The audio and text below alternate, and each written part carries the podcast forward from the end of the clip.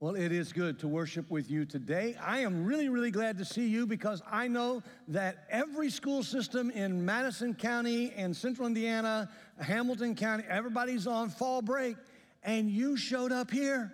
I am so glad that you are here today. Uh, even the universities are on fall break, so to all of you who are watching online, or I don't know, if you're in Florida and you come in out of the beach and you watch it on demand tonight, uh, welcome. We're glad that you're here with us too, but I'm really glad to have all of you who are here with us on campus today. We're in a series called Build Your Life. Now, the premise of this series is that um, in the letter that the Apostle Paul sent to some people in a place called Philippi in the first century, he laid out for them the, the opportunity to grow and build a life that would be holistic. And we planned this series several months ago to dovetail into our plant uh, emphasis for our plant journals, our, our uh, daily devotional things that many of you, uh, dozens of you, Uh, have already purchased and you're a part of. But when we planned the series, it was months ago.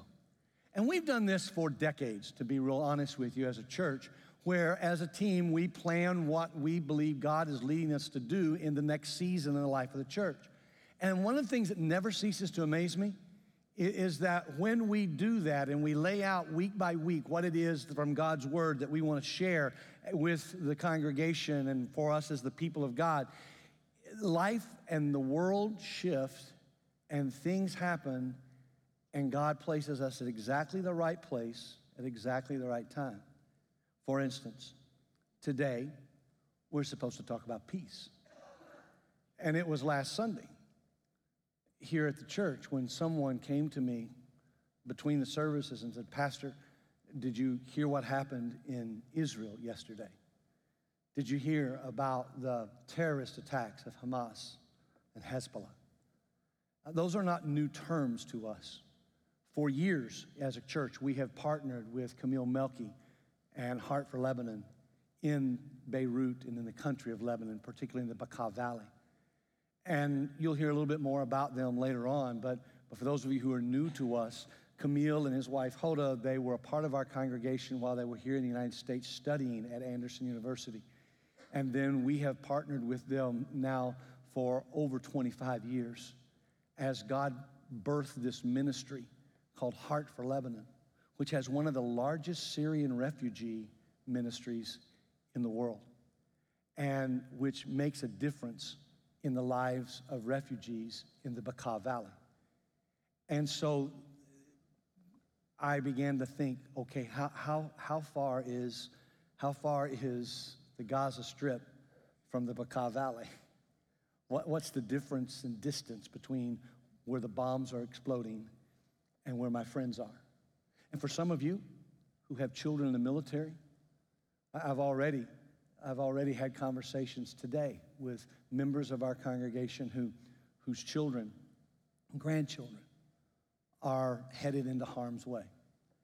And so we're living in a time of violence and terrorism and war. And I get people who ask me questions like this, like, "Pastor, how can one human being take another human being's life? Uh, Pastor, how, how, how, how in the world mentally can, can someone behead a, a child? How in the world mentally can, can someone take a child's arm or, a, or an adult's limb, and how, how can they be that? How, how do you do that? How can any human being get to that place?" And my friends, the answer to the question is, is not one that you're going to like, because it's one that is, that's actually something that could happen to every one of us if we're not careful.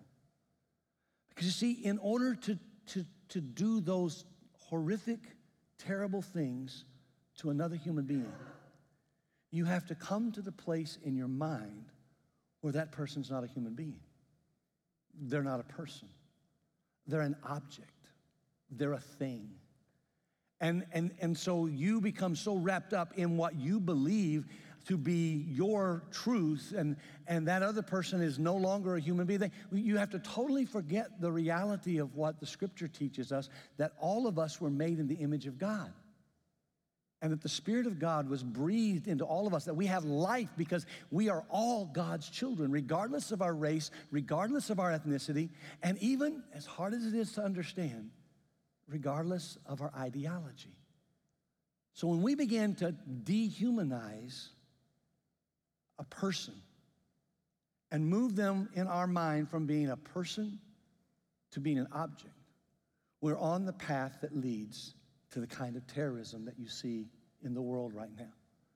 And, and it's ironic, or, or maybe, maybe it's not ironic, maybe it's providential, that one hundred years ago this year, in nineteen twenty-three, several years after World War Two, a German Jewish philosopher named Martin Buber wrote a book. He, he presented it as a series of lectures earlier in the year, and then about this time of the year, in nineteen twenty-three, they released for publication a book that was simply entitled I and Thou.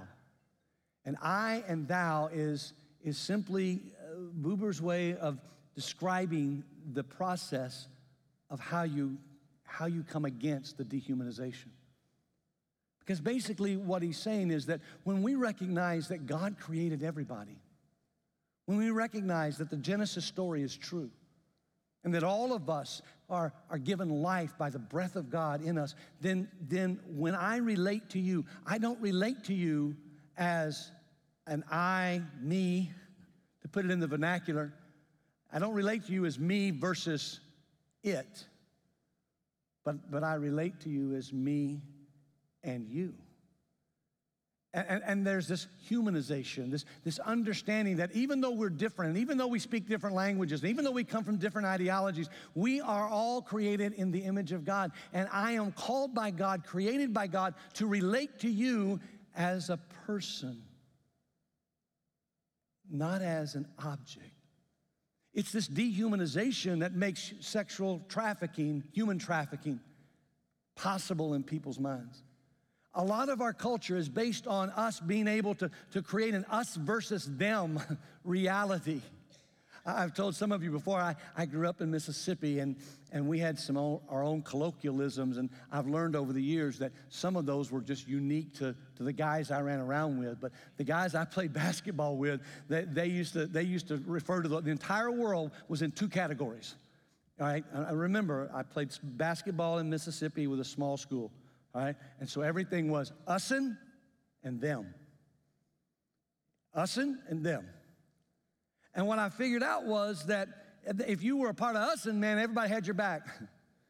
If you, it didn't matter if you were black, white, where you were from, Hispanic, if you spoke English. We even, this is Mississippi, we even let Cajuns in usin, all right? People from Louisiana, for those of you up here who don't understand who that is, all right? And, and, and the reality was we, we created a world that was us versus them. And so when you, when you see the news reports and you read about the horrific things, or you see the pictures that you don't want to see and you wonder, why in the world? You've got to know that that's because Martin Buber was right one hundred years ago in looking at the atrocities of the First World War. That the only way one human being can do that to another human being is to make in their own mind a decision. That's not a human being. That's an object. When the Apostle Paul was writing to the church in Philippi, and he's trying to tell them what it means to live in a life, to build a life that's built around the hope and the humility and the provision and all the things that he lists of God in your life. He gets to a certain point in this letter, in the fourth chapter, where, where he begins to take this, this grand theme, this large picture of how people get alienated one versus the other, and, and he begins to put into really practical terms. Because you see, sometimes when we start, you know, we have people pray for peace. How do you pray for peace if you believe the other person is not a person? I, I pray for, for world harmony. How, how do you pray for harmony when, when you are us and versus them? What Paul says is there is a way to do it. There's a way to take that paradigm of, of I and it and have it converted into a relationship of I and thou. Listen as I read from Philippians chapter four.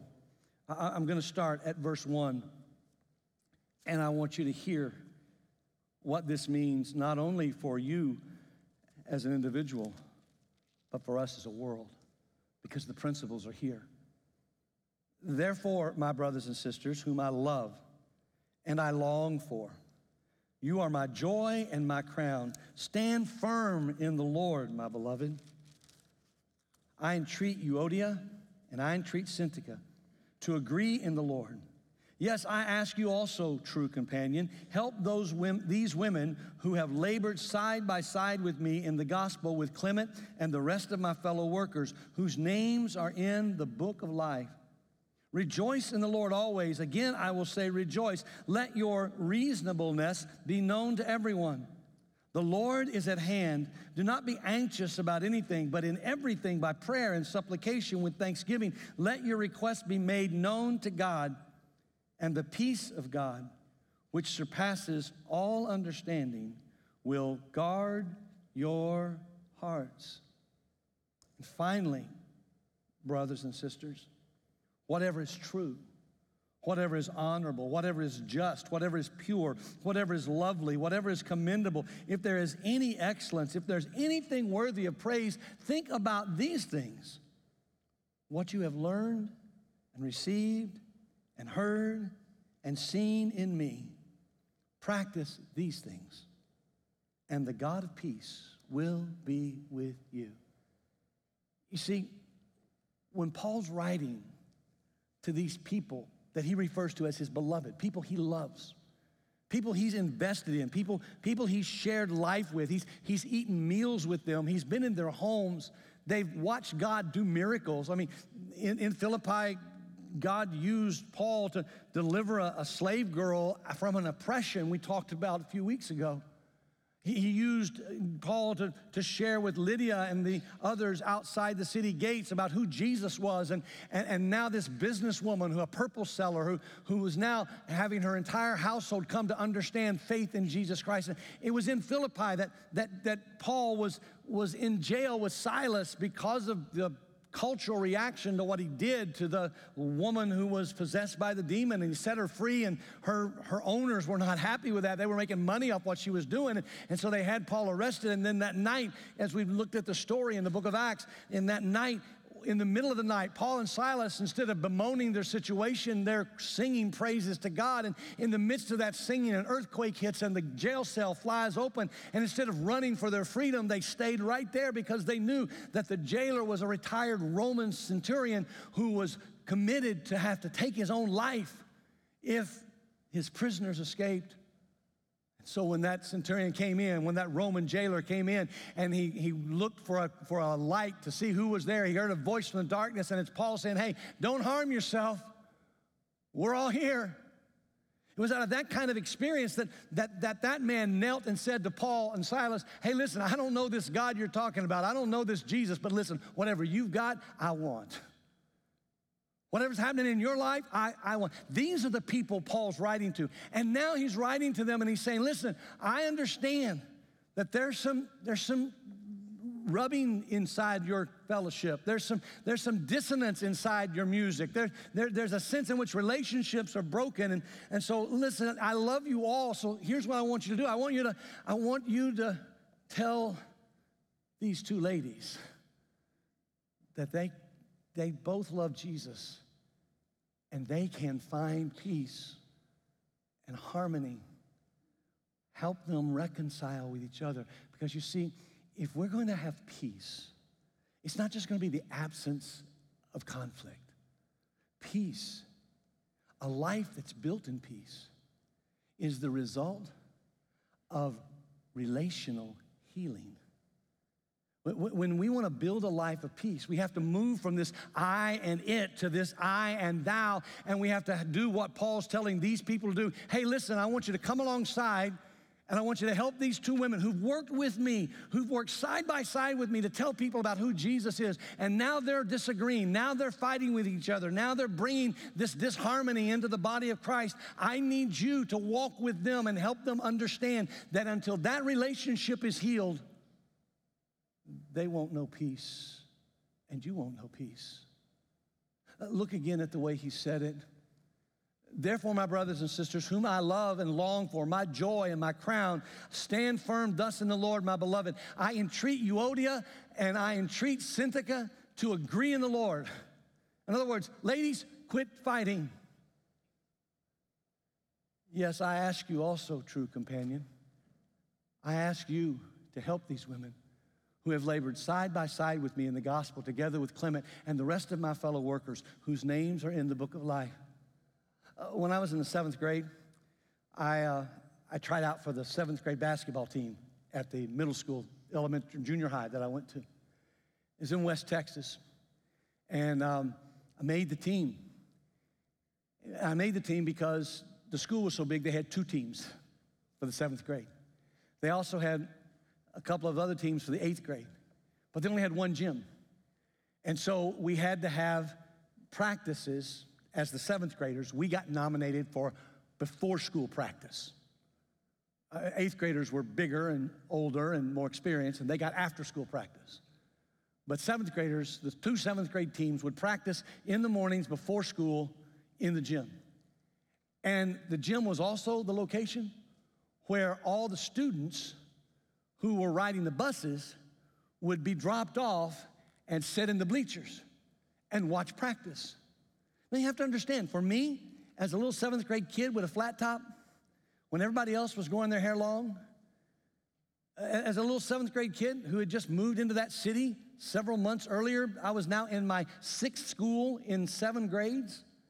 I didn't know anybody. Basketball was the way I got to know people. I could practice basketball by myself. I could shoot. I could I, I could learn to dribble. I could I could I even had this thing where I had a, a square on the wall, and I'd learn how to pass the ball from different angles and hit the same spot on the square over and over and over again until I wore the ball out because the ball was rubber and the wall was concrete. And so I made the team, and, and I'm practicing with the team, and now I'm realizing they are, that there are girls. Seventh grade's a wonderful place to learn. There are other people besides you in the world, and, and now every morning at practice before school, there are all these people, there are all these girls. They, this was nice. I, I you know, I, I'm, I'm like, this is this. I could make friends. This could be good. But in typical seventh grade awkwardness, because I've never met a seventh grader who wasn't awkward. Sorry, seventh graders, all right? We just, it's that point of life. It's all awkward. I didn't realize that they really weren't paying attention to the little kid with the flat top out on the floor. They were all in their own stuff. Until one morning during practice, when as we're practicing and the coach is teaching us fundamentals and he's showing us all the things you teach seventh grade basketball players, what to do and all of that. And then, then suddenly over on the other, where we weren't looking, there was this horrible noise. There was all this just, just I mean, disruption. And I look over and I saw something I had never seen before. I saw two girls fighting. Now, first of all, I've told you before, I only had brothers. I didn't have sisters. I had no idea girls could fight. And I don't mean like having an argument about this. No, no. I mean fist bit clenched, teeth bared, people going at each other. There was blood. There was hair. It was awful. And my coach said, wait a minute, boys. And he went over and tried to break it up. Not a smart man. He came out of there with a bloody nose. Standing there saying, we're all looking like, oh man, and everybody, everybody's kind of around, and kids are, you know how kids are, they're yelling, fight, fight, fight, and all of this is going on, and we're going, well, practice is gonna be over, that's not gonna help anything, you know, and, and then suddenly, around the corner, came this little old lady teacher. Now, I was in seventh grade, I don't know how old she really was, but to us, she was like one hundred ten, all right? And, and she had little, she had these little crocheted gloves that she wore every day. She taught English, seventh grade English. And she made us read poetry and all of that kind of stuff. And she came around that the corner, and, and she Coach had just come out with a bloody nose, and Coach, Coach was about six three, six four, and this little lady's just really little, and she's like, you know, everybody's grandma, and, and she turns around, and all of a sudden, she took her little foot, and she went, girls, girls, and those two girls stopped. I mean, they bloodied Coach's nose. She all, all she had to do was stomp her feet. And, and, and, and she said, in my classroom right now, you're both on detention. And those girls did it. They just stopped. Uh, we're all like, well, why, why didn't they listen to Coach? Can I tell you what we figured out? They didn't know Coach. He had nothing in their life. But that little English teacher, yeah, she was their homeroom teacher. Their parents knew her. She knew their parents. And they knew they were in a world of hurt because now their teacher was there. See, there are some conflicts we get in that require someone like true companion. When I, when I read that earlier, I, it always tickles me to read that. The way Paul says, look, I entreat you. I, I, I entreat you to, to, to talk to Euodia. And I entreat you to talk to Syntyche. And then he says, and my true companion. See, that, that, that Greek word that's translated true companion actually might be a name. Uh, it could be used as a name. And, and in the first century, people were given names in the hopes that they would grow into that name, that they would live out that name. And so it, it strikes me as really beautiful that, that the Apostle Paul is saying, look, you got these two ladies. Did you hear what he said about them? They both worked side by side with the Apostle Paul to spread the gospel of Jesus. He's not saying, hey, you correct this one and you correct them and don't correct that one. No, he's saying, listen, I entreat you, work with both of them. And you, my true companion, you come in and you, you be the mediator. You be the one they will listen to. You come into that place. You see, my friends, when we start talking about what it means to build a life of peace, a life of peace where, where relationships are healed, it, it means that somebody's got to be true companion. The healing of relationships means somebody's got to come in and who has the relational connection to both sides and say, hey, here it is. But as long as everybody is an object, as long as other people are treated as things, as long as we fail to recognize that every person who walks on the face of the earth, regardless of all the differences they have from us, is a child of God, we will never, ever find peace. But if, If we can find the people who are true to Jesus, if we can find the people who can have the relational equity, if you would, with both parties, in order for them to let God help them see that these are the people God loves on both sides of the ideology, on both sides of the division. And there's one other thing. It's the last part of this. See, these ladies have labored side by side with Paul in the gospel, together with Clement and the rest of the fellow workers, get this, whose names are in the book of life. See, that, that just resonates with me.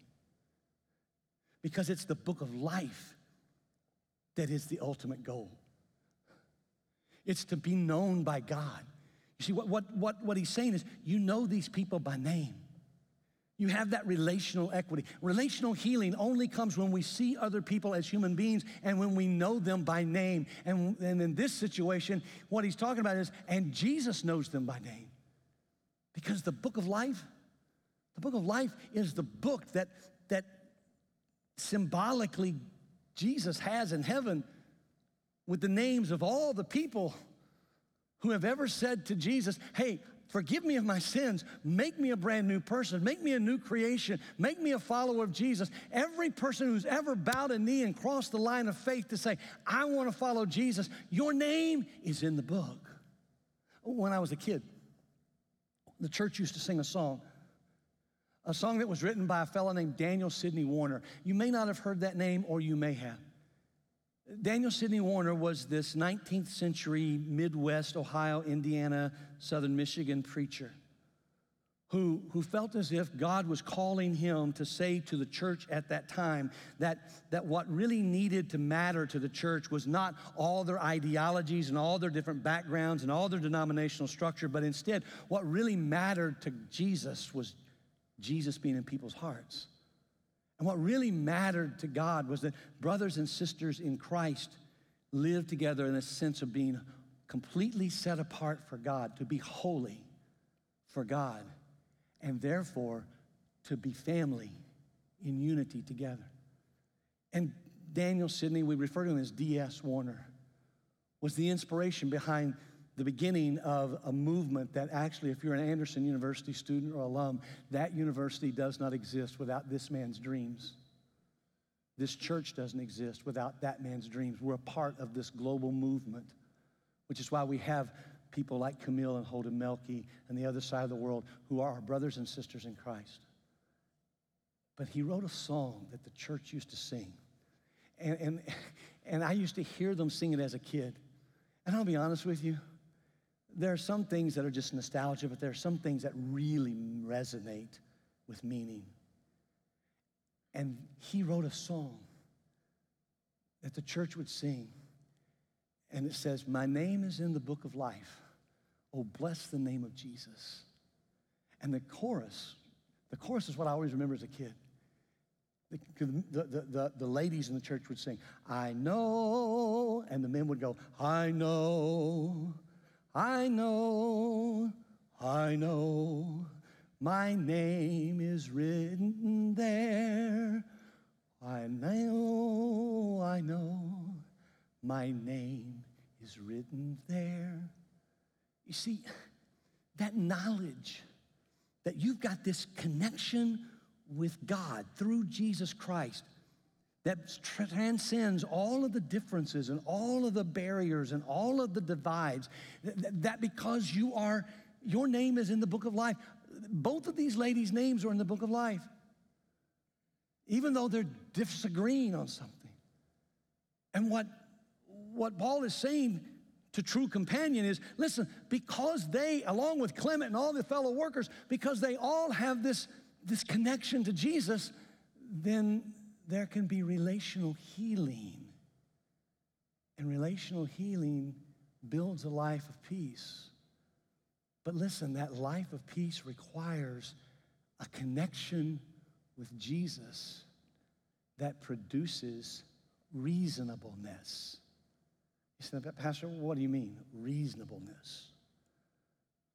Some of you have Bibles that if you read this passage that I read for you earlier, it will say that produces gentleness. Or it says, "Let your gentleness be known to everyone." But, but this phrase that's translated gentleness, sometimes in the English we think of gentle as soft. We think of gentle as like meek, non-assertive. No, that's not the meaning of this word. The, the meaning of this word is that you are concerned not just with your agenda, but with what is best for everybody. What, what, what, what this word means when Paul's writing to, to true companion and the rest of the church in Philippi, he's like, listen, I want you to work with, with these two ladies. I want you to bring them back together. I want you to heal this relationship. I want you to help them find a peace that is a result of them being connected to, to, to Jesus. And when you do, it's going to change everything in your life. And that's when he says these words that some of you memorized. "Rejoice in the Lord always. Again, I say rejoice. Let your reasonableness be known to everyone. The Lord is at hand. Do not be anxious about anything."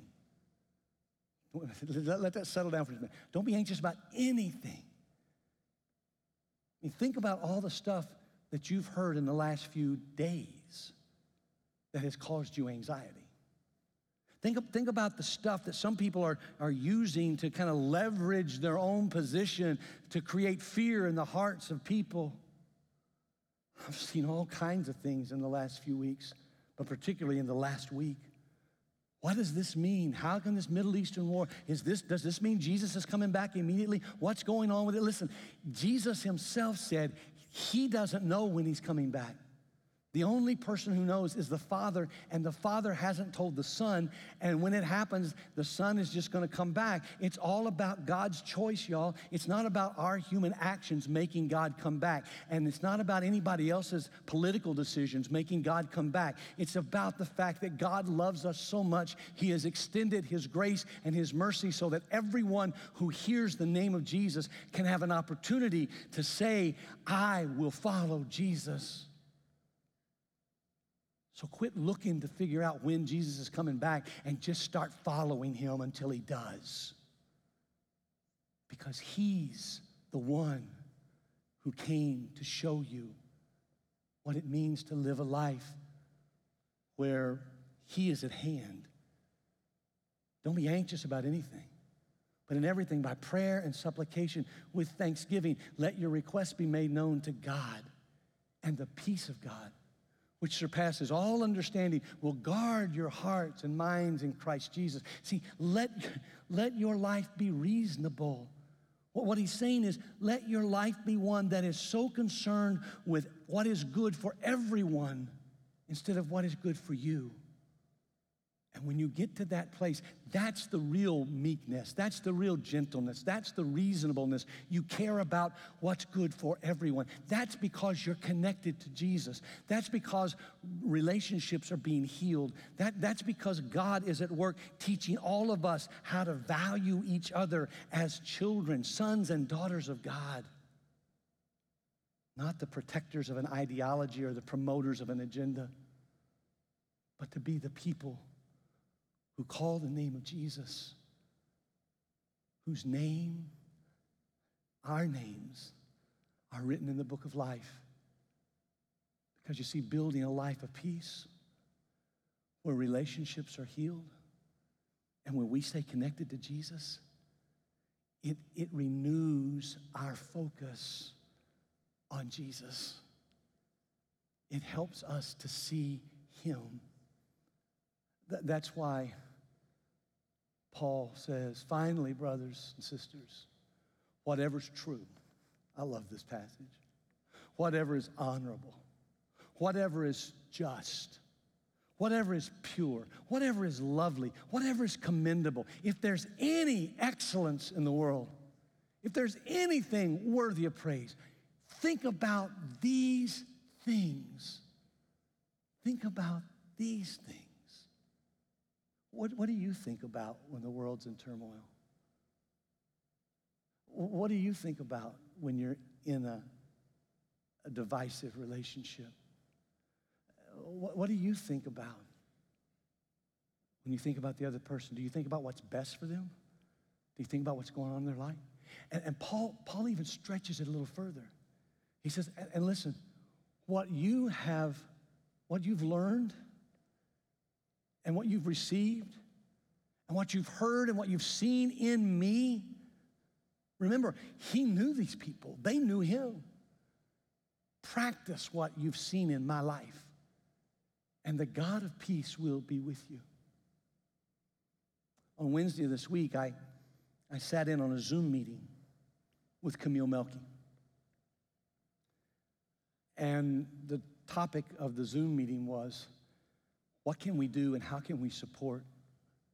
And, and Camille, tell us, how is this affecting this war that's going on between Hezbollah and Hamas and the people of Israel? How is that affecting you in Lebanon? Because here's the deal. The distance between Beirut, Lebanon, where Camille is, and the Bekaa Valley, where, we, where they serve those Syrian refugees, yes, it's to the north of the Gaza Strip. And yes, the current evacuation routes for the Gaza Strip are to the south. But, but Camille, how can we pray? How can we connect? How can we support you? What's going on? Tell us. And he had the most amazing statement. He said, you know, when you live here in a place where everyone's trying to kill each other, where everybody's so divided by ideology and where the ideology is all about, all about what it means to, to die for the glory of God, to die for your ideology, to die for your political position. And, and you are, you're all about death. And then we come in as followers of Jesus. Because my friends, re- remember, Christianity supersedes Islam and Judaism. Christianity, for those of us who follow Jesus, if our name is in the book of life, yes, we're called to love everyone, but we are not called to celebrate death. We come to celebrate life. And Camille said to the group that was on the Zoom call, so when we go into the places where people are coming and their houses have been burned out and, and their homes have been destroyed and their villages are gone and their family members have been killed, and we walk in and we're not taking one side or the other side, and we're not glorying in death and destruction. Instead, we walk in and we say with a smile on our face and love in our heart, this food is made possible because of people who love Jesus.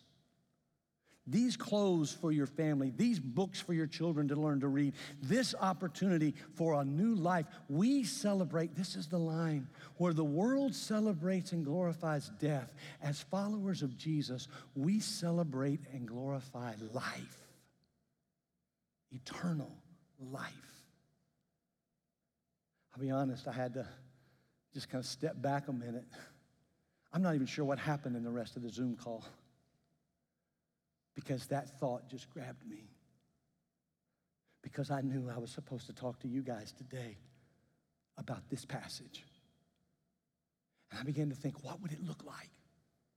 What would it look like if the people of Jesus, whose names are in the book of life, if, if the people of Jesus, who are supposed to be healers of broken relationships, if, if what would it look like if the people connected to Jesus were the people who actually were known for celebrating life instead of death?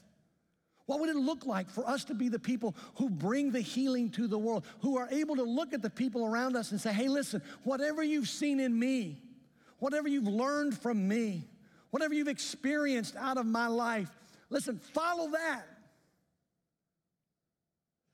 I'll be honest, that's a pretty, pretty intimidating thought, isn't it? To think that someone would come to know peace in their life because they've seen the peace of God that passes all understanding in yours. But then I remembered the same Apostle Paul talking to the church in Rome in the letter we call Romans said to people like us, as far as it depends upon you, live at peace with everyone. And, and, and when I remember that when Jesus had thousands of people gathered on a mountainside and he began to share what we call the Sermon on the Mount, you remember what he said? Blessed are the peacemakers, for they will see God. And so this morning, What I, what I wanted to do was to, to ask you two questions. Is there peace in your life? If not, you can find it by connecting with Jesus. And if you've never asked Jesus into your life, really the words are simple, but the action is profound. The words are simply these: Jesus, I've been living in rebellion against God. And I repent. I, I'm sorry. And you promised that if anyone would come to you, you would never throw them away. And so here I am. Please don't throw me away. Please forgive me. My friend, if that's who you are, whether you're on campus or online, you've got to know something. Jesus will do that every time. There is nothing you can do to keep Jesus from redeeming you and, and saving your life and giving you peace. The only thing you can do to keep him from doing that is to refuse to ask. But the second question, the second question I wanted to ask you is this: if you've already asked Jesus to do that in your life? Are you willing to be a peacemaker? I don't mean join the Peace Corps. I mean be a peacemaker. Be a true companion. Be one whose name is in the book of life, and you would be willing to let Jesus use you that way. In the history of the church, there's a, an ancient practice that churches have used for centuries as a way of reminding themselves of who we are in Christ Jesus. And this morning, I've asked that Heather and Becky come and, and lead us in a time of worship. But I've also asked Pastor Johnny and Pastor Kayla, Pastor Marianne to join me here at the front in just a moment. And, and as we sing, we're going to give you an opportunity to participate if you're on campus with us in that ancient practice. It, it, it's an ancient practice of anointing with oil.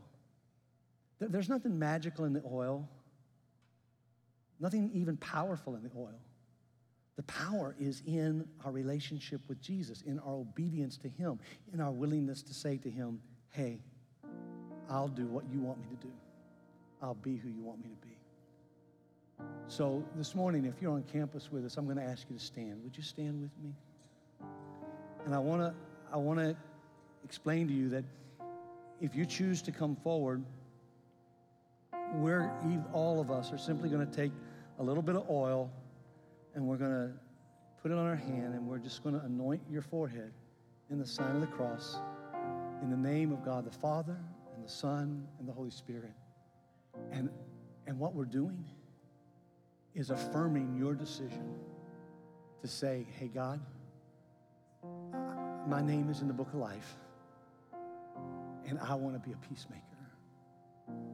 I want to be the person who brings healing.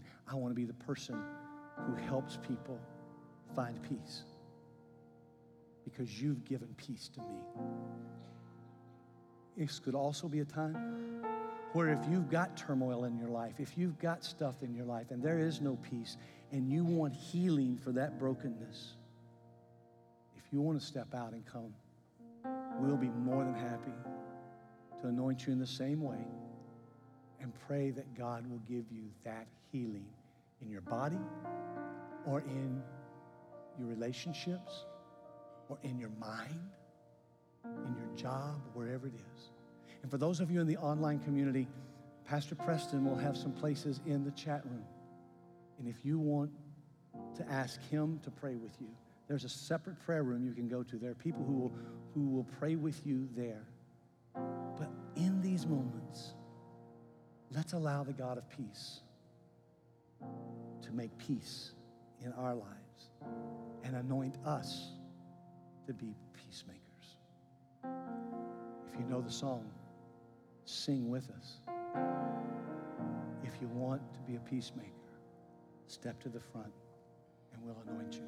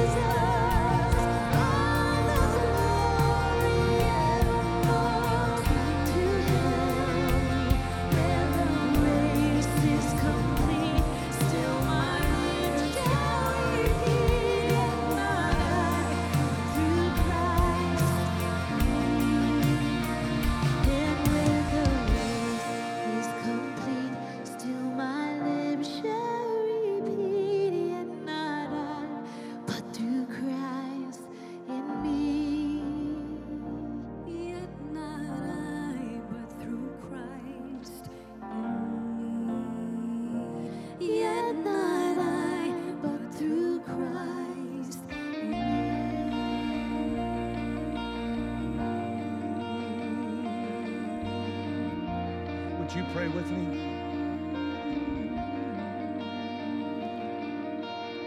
Abba, Papa, Heavenly Father, thank you that you sent your Son, Jesus Christ, to be salvation for us, to be mercy for us, to be justice for us, to be peace for us. Take us from this place into the world, into our relationships, into our families, into our jobs, to be people who bring your peace and your love and your grace and your mercy. For it's in the strong name of Jesus Christ that we pray. Amen. For those of you on campus and online, if um, if you feel led in some way that you wanted to support um, something God puts in your heart to do something financially for the folks who are being impacted by the, the, the I want to call it just war uh, that, that's going on. Um, we can do that through Heart for Lebanon and Camille Melki. And so if you want to do that digitally, uh, online through the giving app, uh, if you'll do the drop-down tab that says Disaster Relief, we will make sure that every penny that you give us gets to them in a time frame where it will be useful to them. Right now, there's there's some delay that needs to happen in order to make sure everything's used effectively, but we will get that to them at the appropriate time. If you wanna write a check, whether you wanna mail it to the church or drop it in the offering boxes in the back, if you're on the, on the memo section, you just put disaster relief. I just wanna let you know how grateful we are to be a part of a global family that is able to support one another. If you'd like to do that, and please be in prayer for the situation, be in prayer for Camille and Hoda and their team at Heart for Lebanon, but also would you please be in prayer for members of this church and their families, grandchildren, children who are potentially being placed in harm's way by the actions that are needing to be taken, who are currently serving in the military. Please pray, pray for those families. I've already had Uh, grandparents and parents talking to me uh, about anxiety, about what will happen with, with their loved one. So please keep them in your prayers. And now may the peace of Christ that gives you peace go with you and let you be peace to those around you. Amen.